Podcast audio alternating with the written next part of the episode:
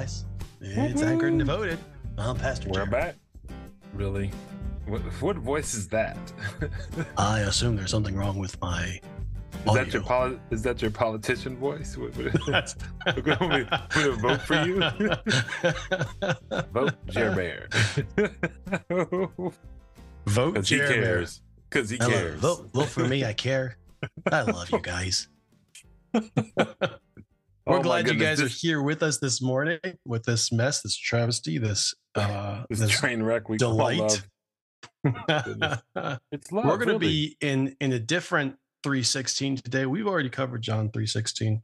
Today we're going to cover 2 Timothy 316, a book, and a letter written from Paul to his disciple Timothy.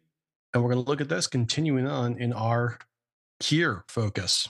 That's Ta-da! H E A R, not H E R E. Ta-da! Dave, would you uh, would you apply some scripture to us, please? Okay, I'm gonna mess it up just to mess with you. So I'm gonna do the NIV just to be silly.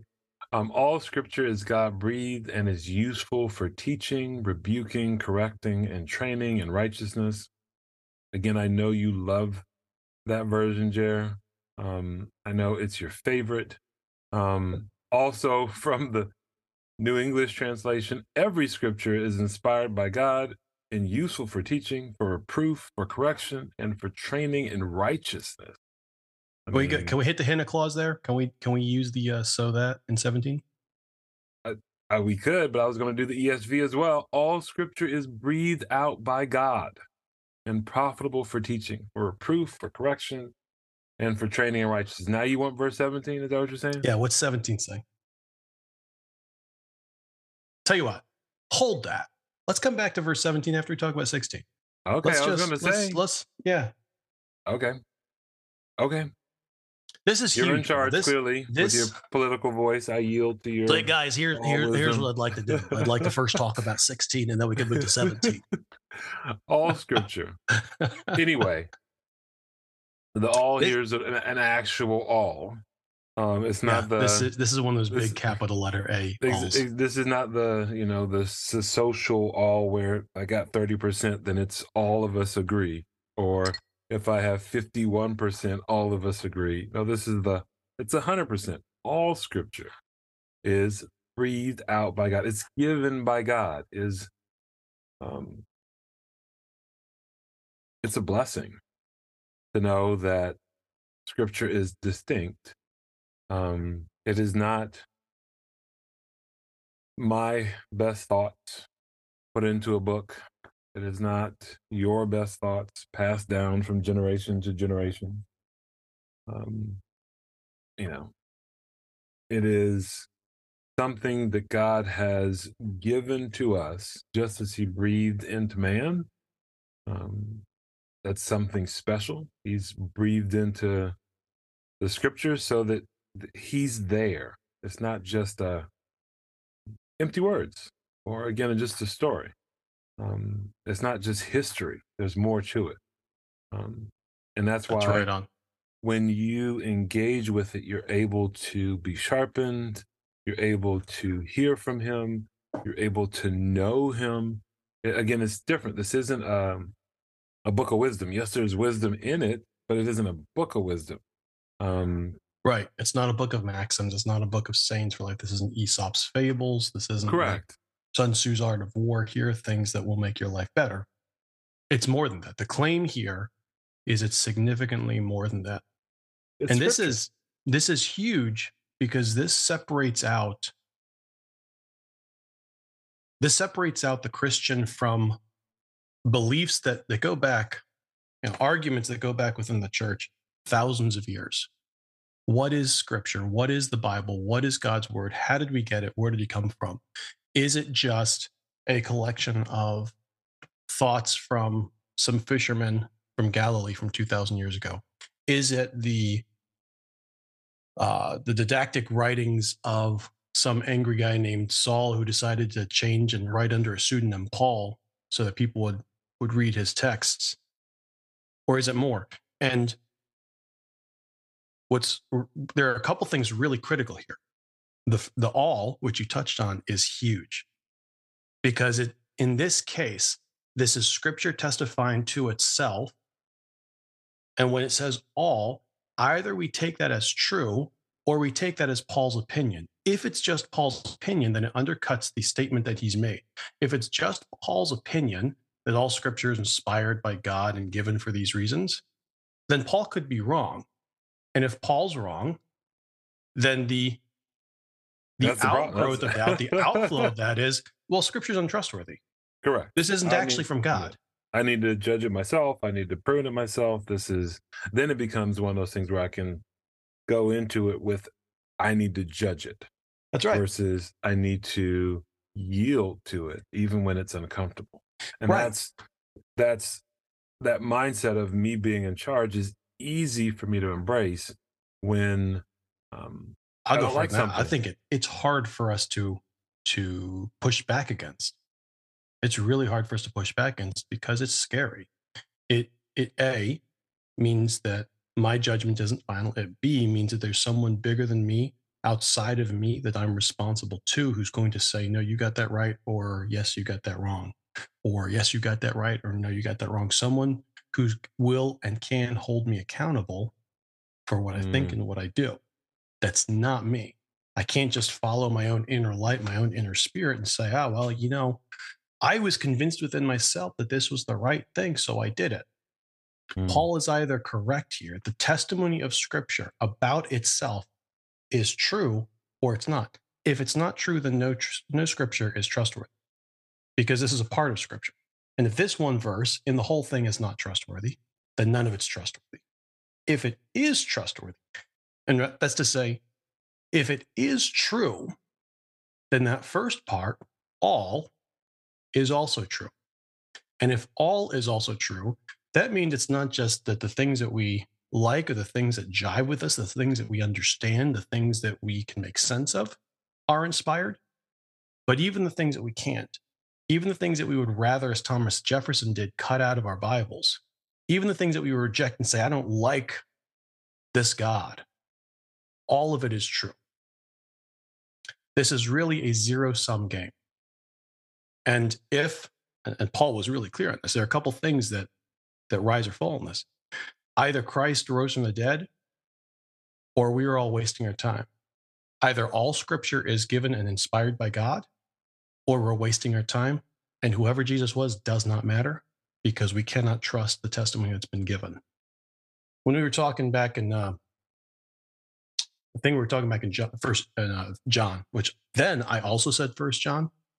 When we did John one one or one fourteen, I called it John First John one fourteen. I was like, I was listening to that after. I was like, man, I'm such an idiot. Don't don't trust that guy. He's he's really not very smart. And uh, I'm reading a book right now, and in this book, I need some caffeine, Dave. Is there any caffeine? I don't know what is the matter with you this this morning. I'm trying I'm trying to roll with you, but All right, so I'm reading a book Extra. right now, right? I'm reading a book by a pastor, a theologian. And in this book, she writes about her understanding of where scripture came from. And, and at, a, at a pretty young age, um, you know, old enough to understand, but young enough to really walk in hope. Her best understanding was basically that God, you know, this disembodied hand reaches out from heaven and drops a book onto the heads of we humans. The question of how did we get the Word of God? How did we get the Bible? Uh, I want to separate this out from Jesus because when, when we're talking here about the scripture, Paul's really clear. He uses the word graphane, the writings. He's specifically talking about the Old Testament. He's talking about the Torah. He's talking about the Pentateuch. He's talking about the history. He's talking about the prophets. He's saying all of this is inspired. And then in First Peter, Peter looks back at actually Paul's writings and say, when men were moved by God, they gave us the scriptures. So, so Peter actually uh, looks back and ratifies Paul's statement here as being true and inspired by God by saying that Paul's one of the ones who were inspired. What this means is that as scripture as Moses was writing down the first 5 books of the Old Testament, he wasn't simply writing under his own power. He was, in the words of one professor that, that we had, he was superintended by the Holy Spirit so that all of the words that he wrote were accurately and rightly, both in their individual parts and in their whole message, the words that God was giving to him to write using the very specific circumstances and experiences of Moses' life to communicate God's message to his people authentically, accurately, and truly. That's what we mean when we say inspired. And this word inspired is a, it's an interesting Greek word. It's not used anywhere else. It literally means God breathed. So when you read those three translations, the, the reason that some say inspired, some say given, some say God breathed, the reason we say is because the, the Greek word is literally a compound word that says God breathed. And it doesn't have a, a direct translation in other places because it's not used other places. It's it, Paul used this to say this is how God did it, and, and as you point out, the same way that God breathed into Adam and caused him to come alive, God breathed out His words and caused these individuals who wrote the Scripture to accurately write down what God was saying. Because of that, it's not only trustworthy, but it's controlling. And that's where we get to the second half of this verse. And then we get to verse 17 afterwards. But the second half of this verse says, it is useful for correcting, rebuking, exhorting, and training to righteousness. Which is where the rub really comes in, right? Because I'd really like to be righteous without having to be exhorted and trained and rebuked. that would be nice. That would be nice. I, I, like, yeah, I like that it. I like the teaching and I like the righteousness. I can skip the middle. Mm-hmm. And correction. Yeah, I can. I, I, I, can take a hard pass on that one. Um, I, I do think that you know we have to pause and say culturally that when you look at teaching, when this was written, the teaching was very different, and we assume that it's teaching in a classroom, as opposed to um, the the discipleship process, um, the process we see um, in um, trade schools and other places where um, you have to intern with someone uh, for a long time to be certified more than just the head, but the hands and the feet, and the heart are right. all together, and you're able to do the work. And and so it is profitable for teaching, and part of that is the reproof and correction, which if you're used to a disciplined model, makes sense. Um, mm-hmm. But that that's that is an area where currently in the church we are lacking. Um, For certain. Uh, um, I was reading through uh, one of my not favorite books, uh, Numbers, um, and looking at all the detail when it came to um, the Levites and going into the temple and the clothes that they wear and how mm-hmm. many offerings and one fourth of this and half of this and a quarter of this and all the discipline that it would be required for the purity offering versus the worship offering versus the apology offering versus the guilt offering. right. Um, it's impressive. Um, but then also to know you get to eat this, who eats this versus it's holy versus unholy. It's got to be eaten in 24 hours versus God is a God who, um, again, delights in our obedience and knows that we work better um, in spaces where we have boundaries and structure and rules, just to be honest, because mm-hmm. He created us. And so, out of that, when we don't have them, we must be corrected. We must be trained. We must um, be reproved. And um, when it comes to looking at the life of leaders, and I'll take a rabbit trail here, um, looking at the life of uh, Saul, um, we know that um, scripture was not his priority. We don't see in his story where he, like David, was having it read to him and and meditating on it in a way that um, would challenge his heart. Um, we look at you know David's uh, son, the one who wanted to overthrow his dad. Um, again, we we don't see the same engagement um, to the space of being corrected. And then on the flip side, when it came to David with Bathsheba, clearly he didn't see because he was blind. Um, and to know that um, you need Yeah. um, God to open your eyes. And so being willing um, to be trained in righteousness requires, at least to be trained in righteousness, requires me to be open to the discomfort that siblings in Christ bring because they can see things that I can't see. That's correct. Um, and so that's part of that training in righteousness. That training in righteousness doesn't occur in isolation or on an island.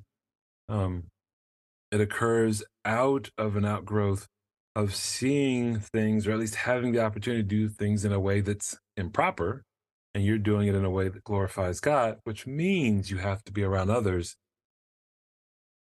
And often, often, we're quick to point out, to tear down, um, to destroy the things that others are doing because we feel we're righteous and we can do it better, or we can judge, we can um, uh, put ourselves in the place that God belongs, when in reality, God has put that person there despite my thoughts about them. Clearly, I'm not God. Um, and so to know that when it comes to scripture, I need to explore with God Yeah. his teaching, explore and embrace the reproof and the correction. Even though I hate it, I need to know that it's for my good. Therefore, in that, it is to glorify him.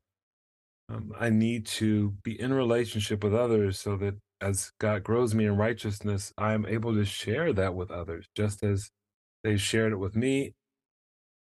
And that doing it in a right way is an outgrowth of following Him. It is not simply um, a pride unto self or a Pharisaical life. It's a No. life that Right. is humbled because often um, it, it just doesn't make sense. Well, this is what he says in verse 17 when he, after saying this, that it's, it's useful for teaching and ex- exhortation, or re- rebuke, and training, so that the man of God may be complete, not lacking any good thing. This is the purpose. The That's it. reason that God has given us is not just for righteousness, because righteousness has to be achieved. It's in order that we may be made righteous through the washing and the work of God's word in our lives on a day-to-day basis. And this is this is the joy of it, which we're going to see. We're going to look at a verse in the Psalms in a, in a couple weeks here, still on the same topic. But the joy of this is God did this not because he says, "Hey, you guys, be righteous." It's because he loves us. He didn't have to do this. He didn't have to say, Hey, I know that you guys, you know, all of sin and fall short of the glory of God, and the wages of sin is death. So I'm going to make a way for you to be made righteous and to save you from the wrath that you deserve. He didn't have to do that. He could have said, Hey, I gave you a chance. You blew it. You know, it's like chitty chitty bang bang. You have 30 seconds, sir. Had your time, muffed it, good day.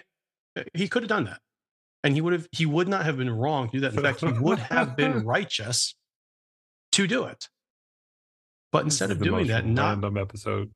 not only did he send his son, okay, but then he also gives us the tools that are necessary so that we can be changed. And it's not the word by itself. It's not, well, if you, you know, if you memorize the Bible and if you hit your head on it 17 times a day and if you eat the pages literally, then you can be made righteous. It is the work of those words, of God's words, inscribed there in scripture, having their work in your life as the Holy Spirit is speaking to you and changing you and making you into a new person until you are finally and totally saved when Christ receives you home. He did this for our good. He, he gave this to us because he loves us. And yeah, that means the rules, the expectations, the condemnation, they're there out of his love. And that's something that it for the past hundred years, at least in our society, much of our society has found that really, really hard to accept that a God would give rules and would condemn sin because he loves us. And you know, without being too condescending, I do feel for for someone who has had a lack of experience with loving friends and loving parents such that this idea doesn't make sense that this idea seems uh, distasteful or even anathema.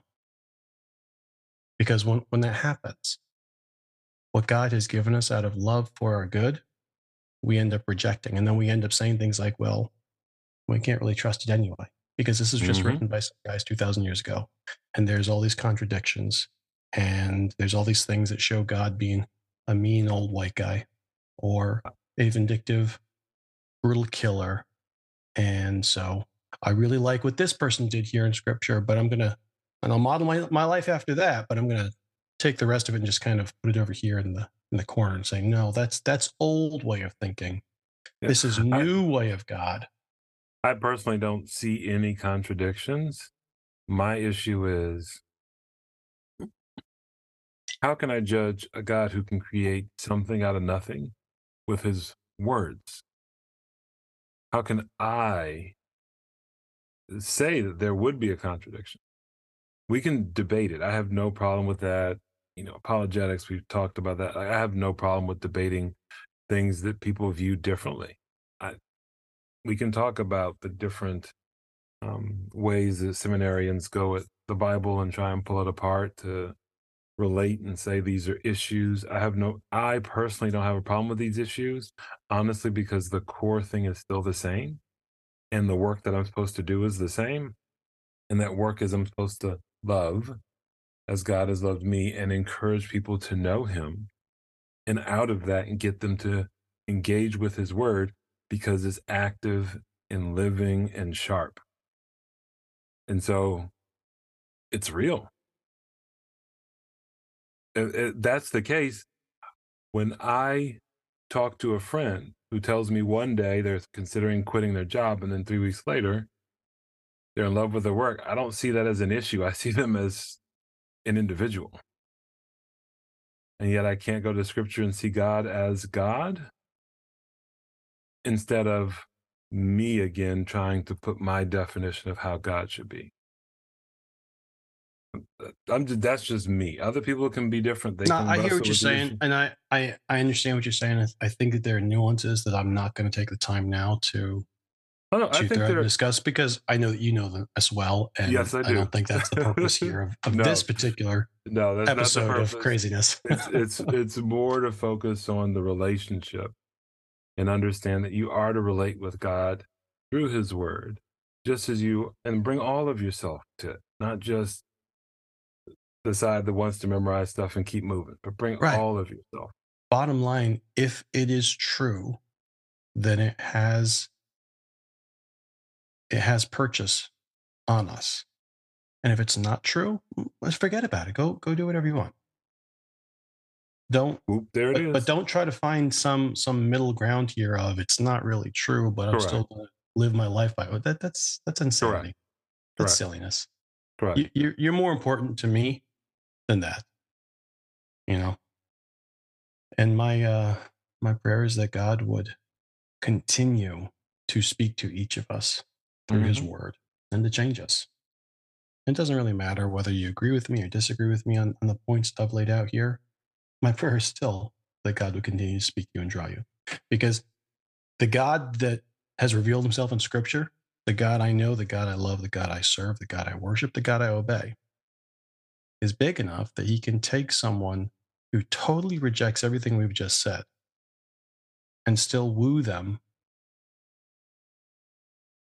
and change their hearts and mind so that they go from someone who distrusted and despised and belittles God and his word to someone who loves, trusts, and obeys.